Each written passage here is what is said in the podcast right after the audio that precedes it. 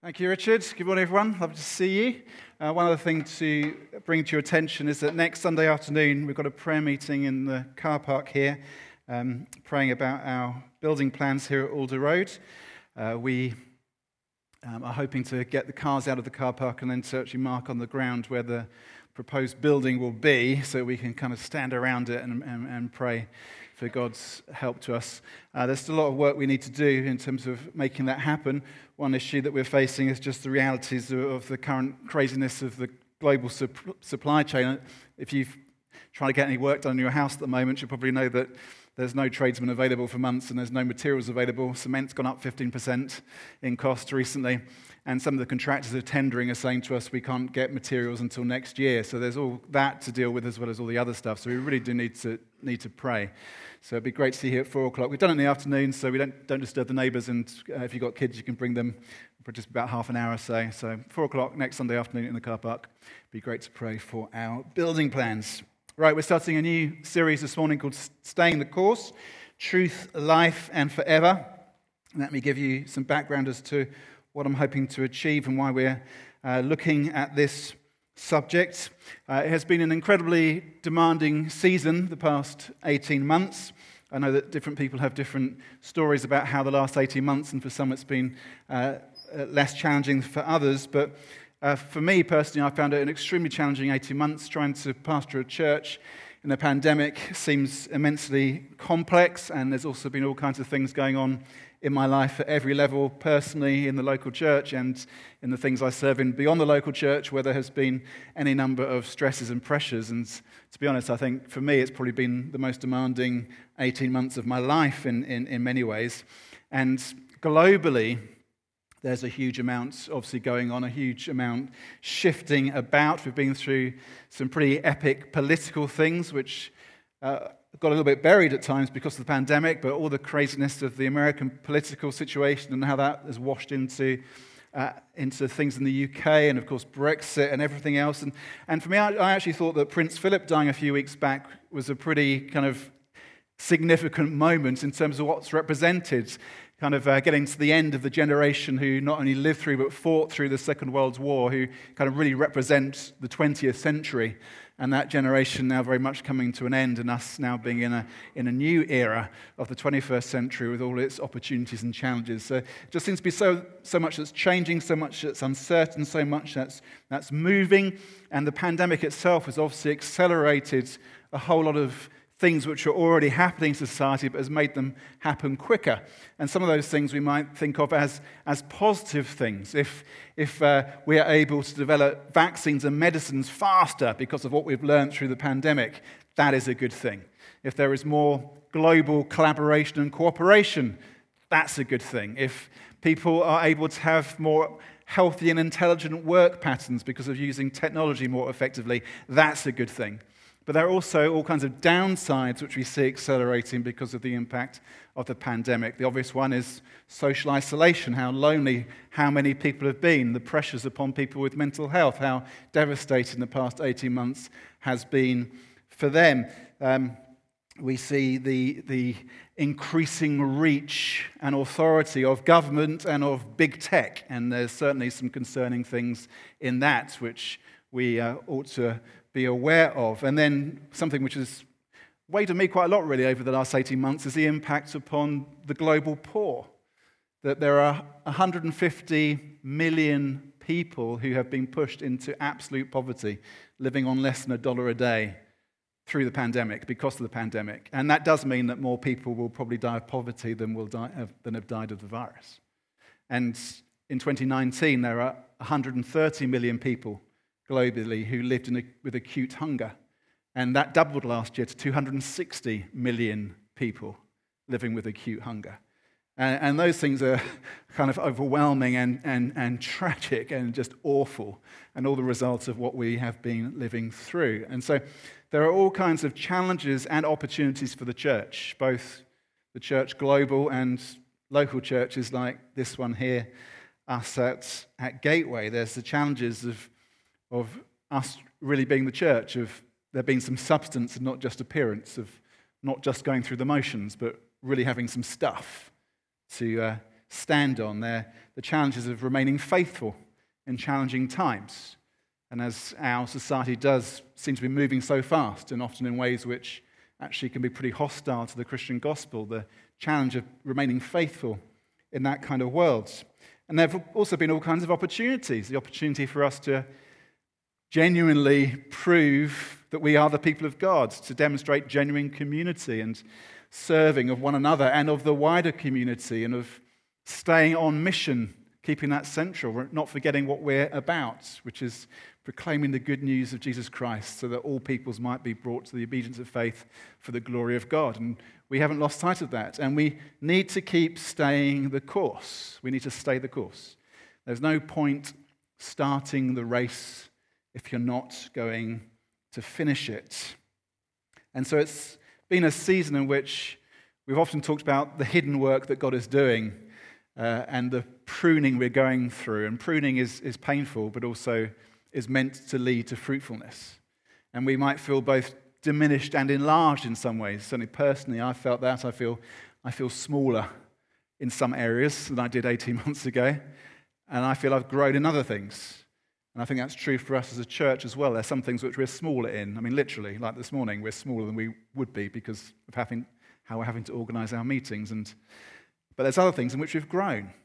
And I, I think we do need to give thanks to God for his grace to us and, and, and commend one another, actually, in terms of things that we've done well and where we can say, well done to one another. The fact that we are still here and that we have done pretty well in terms of serving one another and that we really don't seem to have lost many people over the last 18 months, but we've gained more and we have stayed focused on our mission and our calling. And I think we should commend one another in that by the grace of God. And so I want to take three weeks just in one chapter, 2 Corinthians chapter 4, and think about what it means to stay the course, to stay the course. The, the heading which the editors, translators of the NIV have put in for this chapter is Present Weakness and Resurrection Life. And that is a pretty good summary of the chapter and also of the series.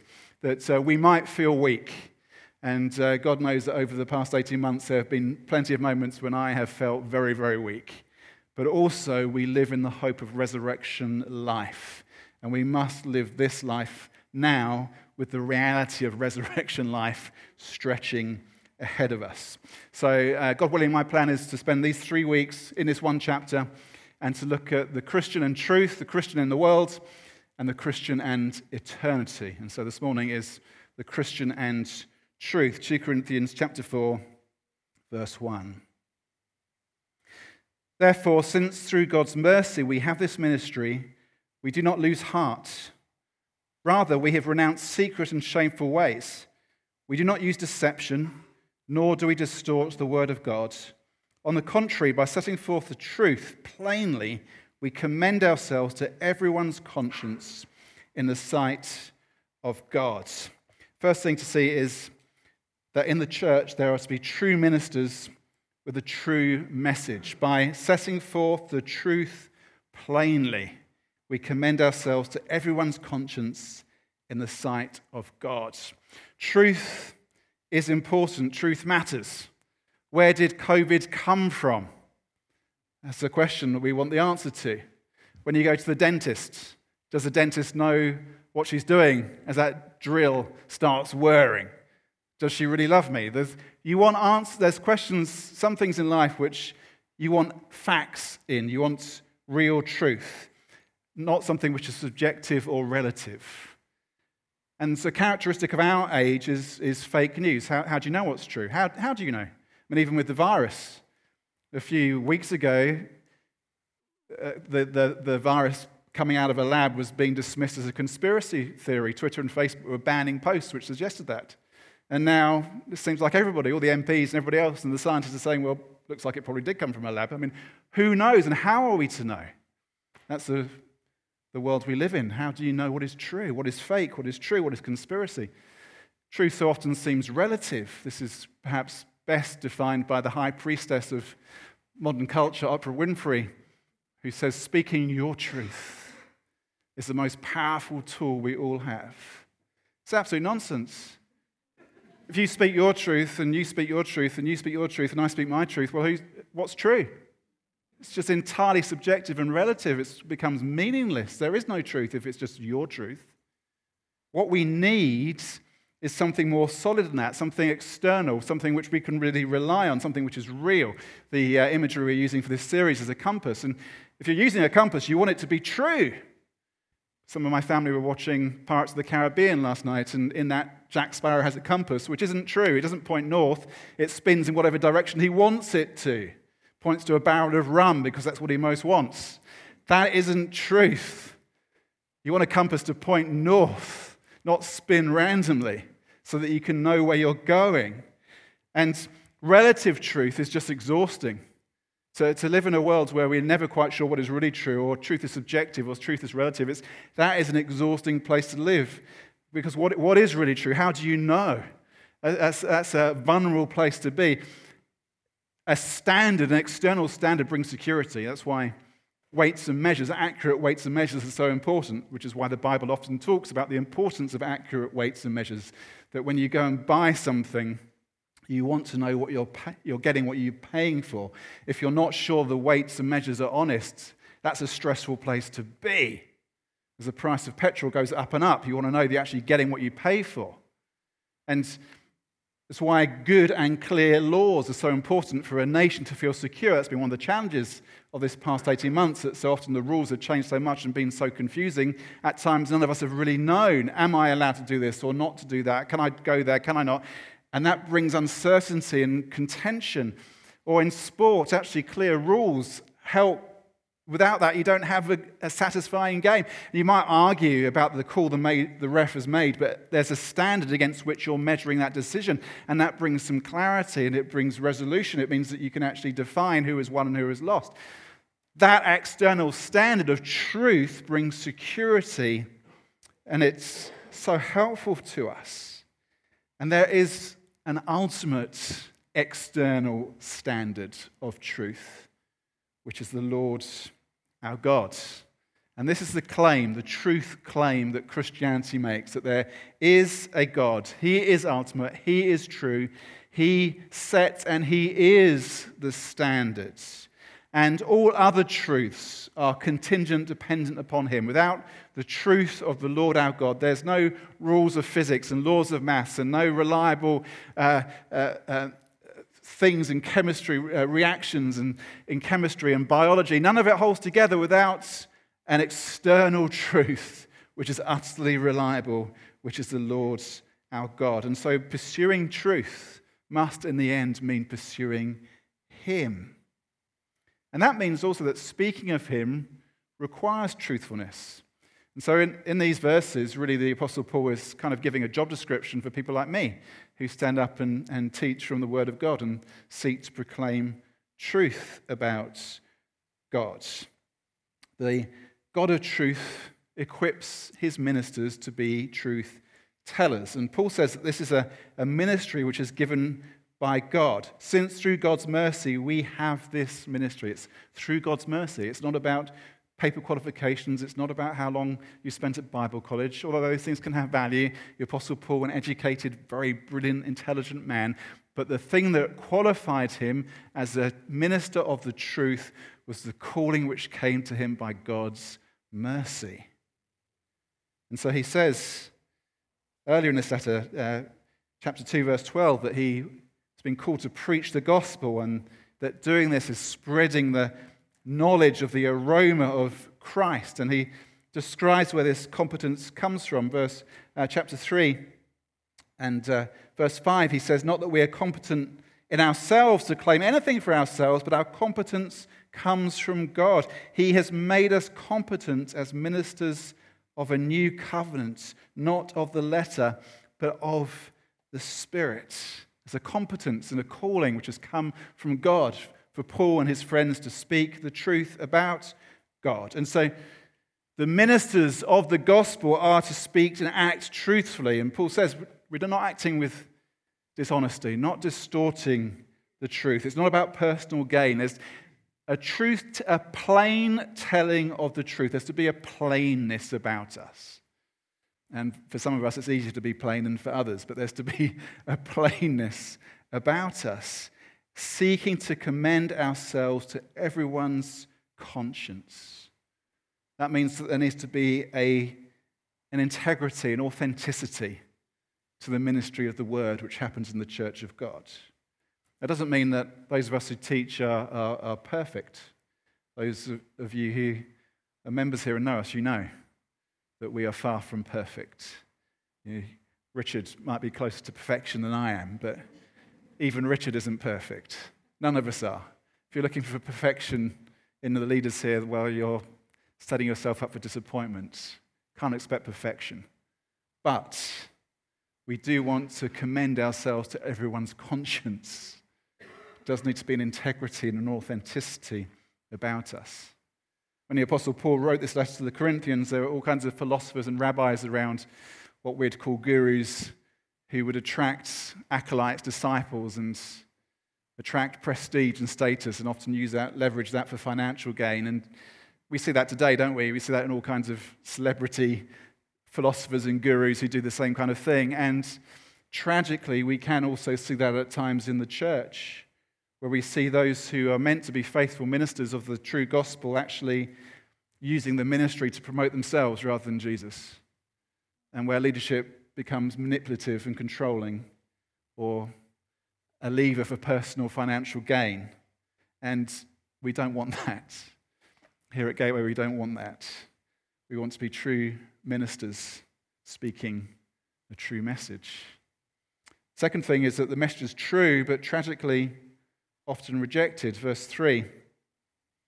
And even if our gospel is veiled, it is veiled to those who are perishing.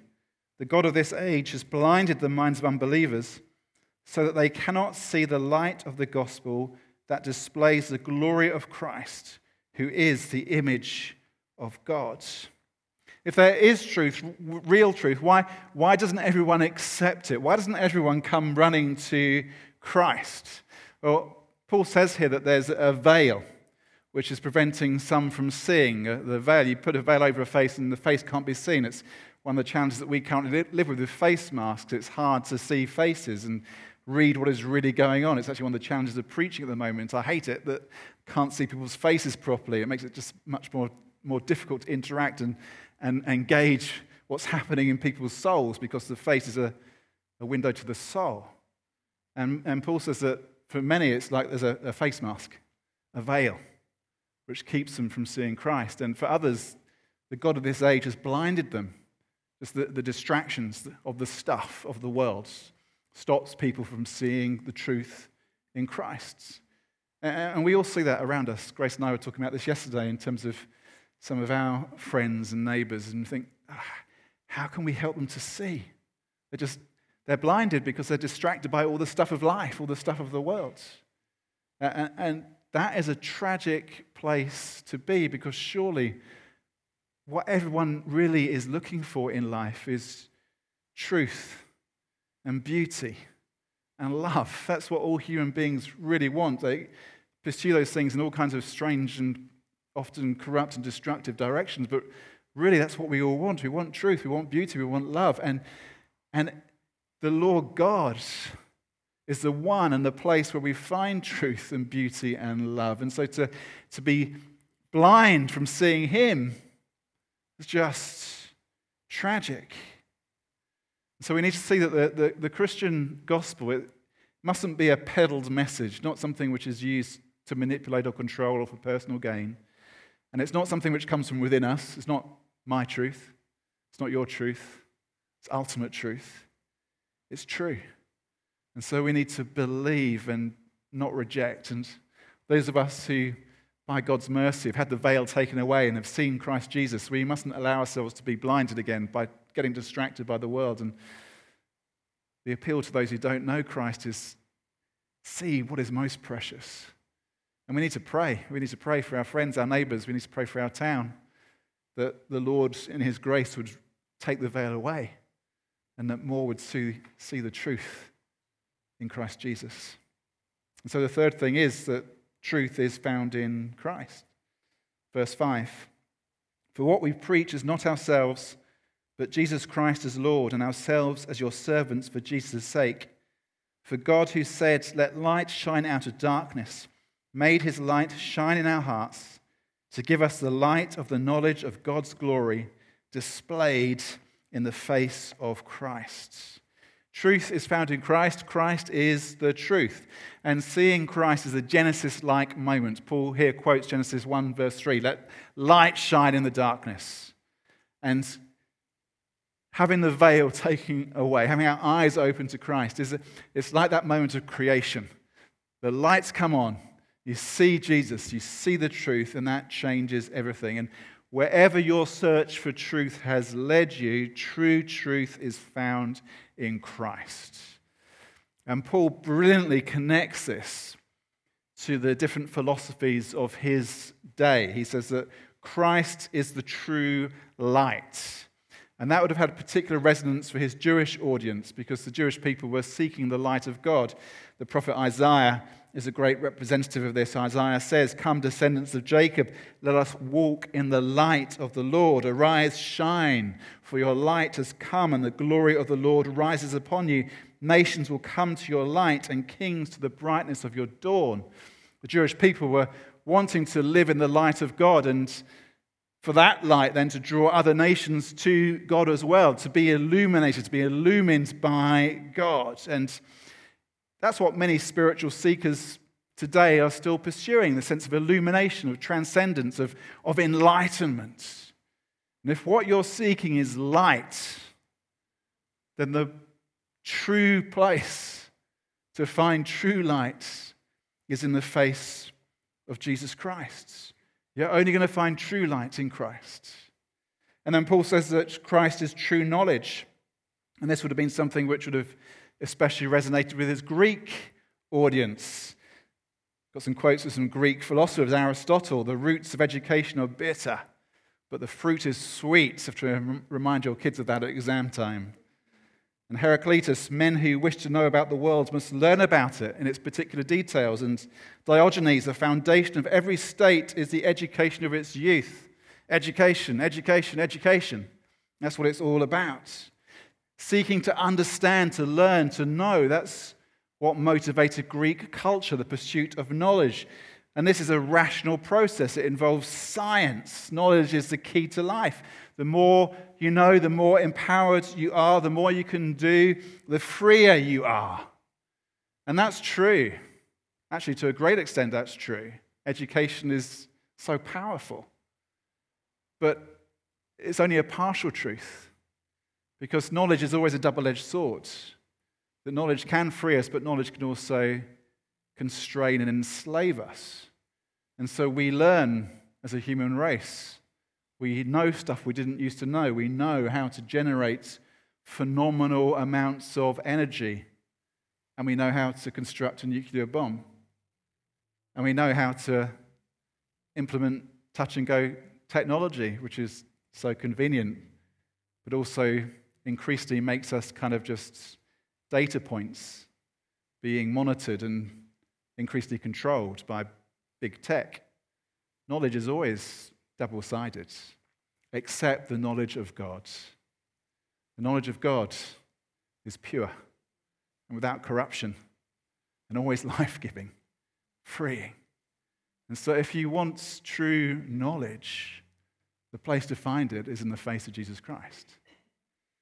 And then he says that Christ is also true glory.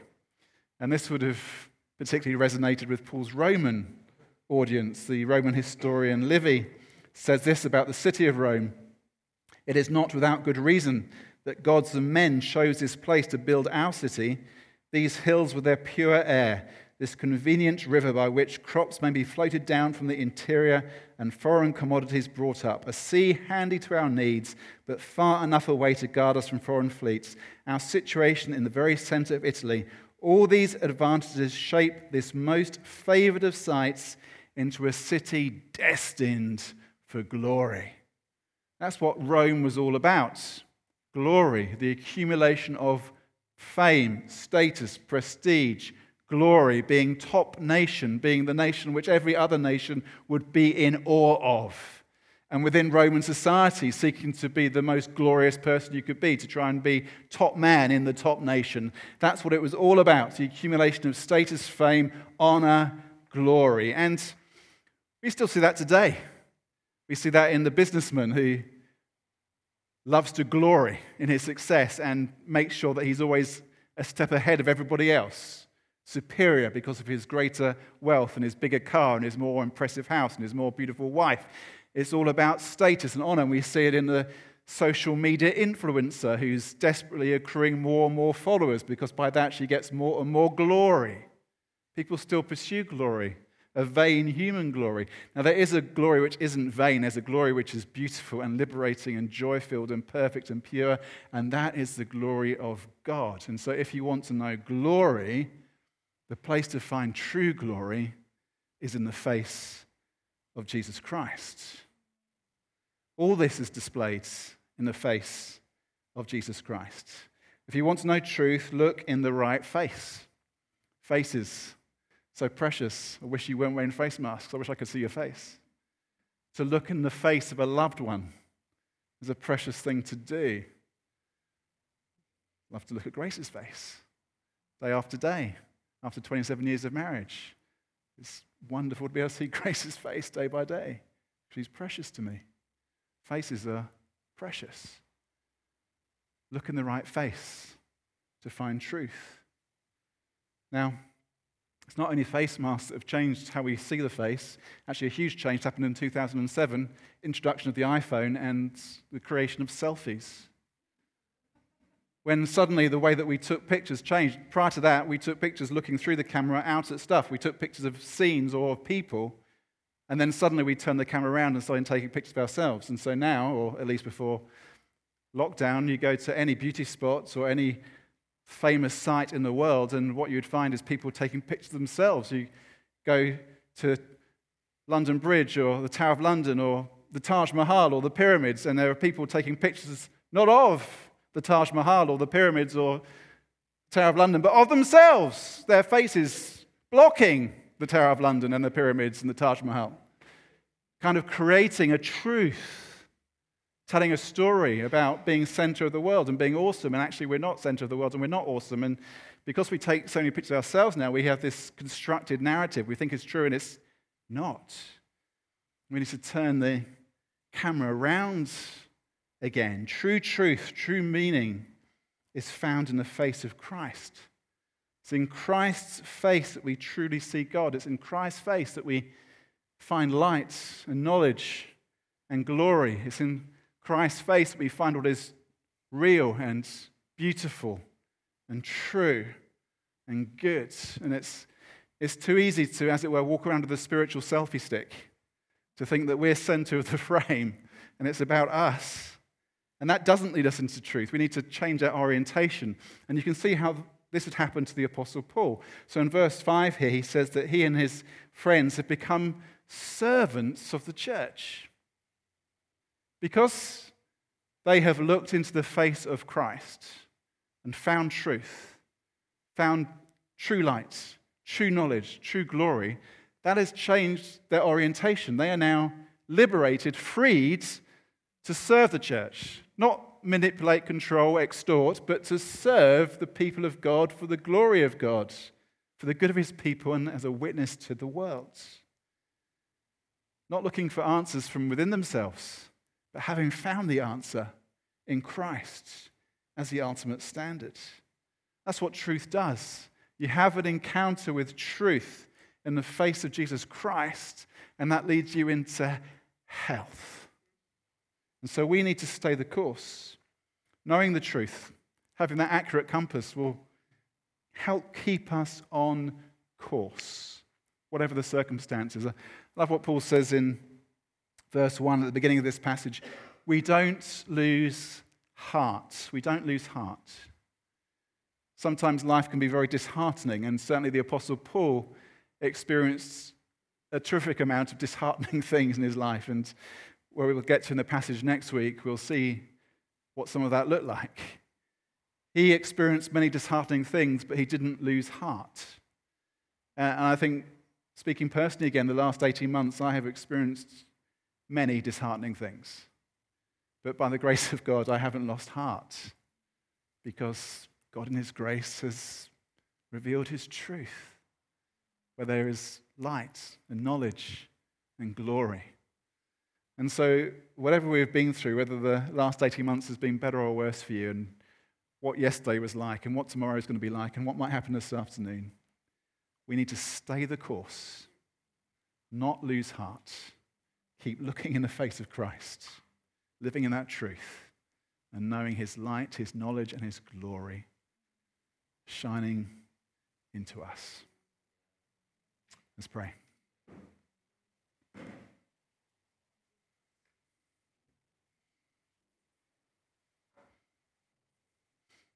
Why don't you just, uh, Alex encouraged us at the beginning to speak out our prayers to God. Why don't we do that again now in, our, in, our, in the quiet of our own hearts? And if you know that you need to know light, be enlightened, or if you know that you need a sense of knowledge of God or the taste of His glory, why don't you ask Him to shine that into your heart again?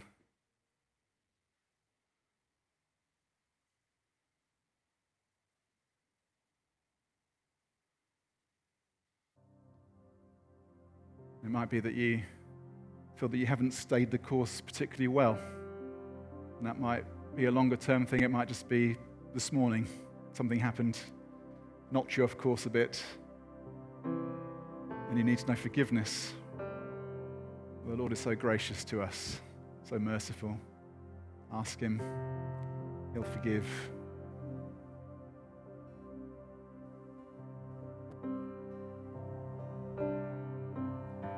Maybe you felt disheartened and actually in danger of losing heart, and you need your, your heart strengthened again spiritually. Turn to Him again and ask for His strength. Jesus Christ, thank you that you are the truth. You are the way, the truth, and the life. You are the light. And in you is all knowledge and glory. And so we turn towards you again and ask for you to shine in our hearts and give us all that we need and help us to stay the course. Thank you, we don't just have to grit it out in our own strength, but it's by your grace, by your mercy. Empower us again. Let us live in this truth and stay the course. Amen.